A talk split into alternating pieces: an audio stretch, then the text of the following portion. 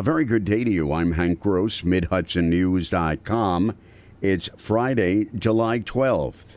The second annual Catskills Challenge brought state and local officials from across New York to the region Thursday for a day of hiking, biking, fishing, kayaking, t shirt tie dyeing, yoga, and motorcycling, all to shine a light on the Catskills.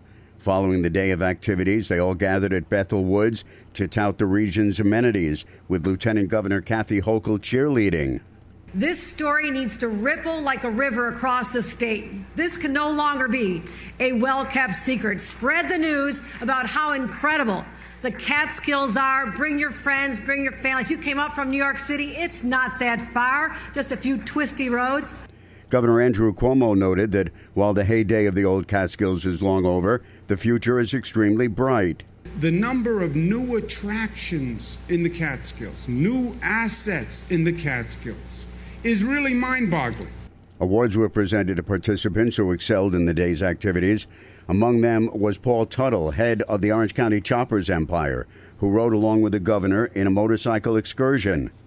When people say New York, for some reason they just think of the city, which the city's cool too, but they have no idea how beautiful New York is. And when you ride a motorcycle and you explore all the areas in New York it's just a phenomenal place, and I think that more people need to know that. The Walrus Mustachioed Teutul was presented with the Gnarly Davidson Award for his participation. Ulster County legislator James Maloney has died. He was 61 when he passed away from cancer on Wednesday.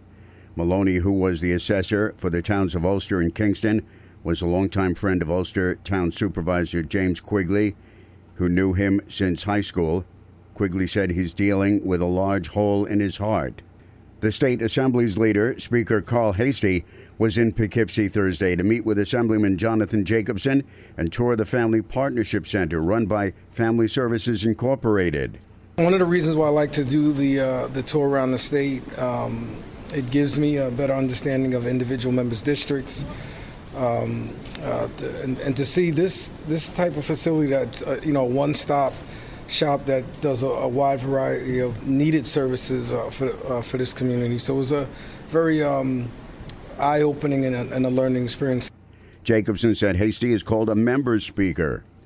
A Poughkeepsie man, Justin Odell, who's 25, has been arrested and charged with three counts of criminal sexual act and one count of rape for allegedly engaging in sexual contact with a child under the age of 15.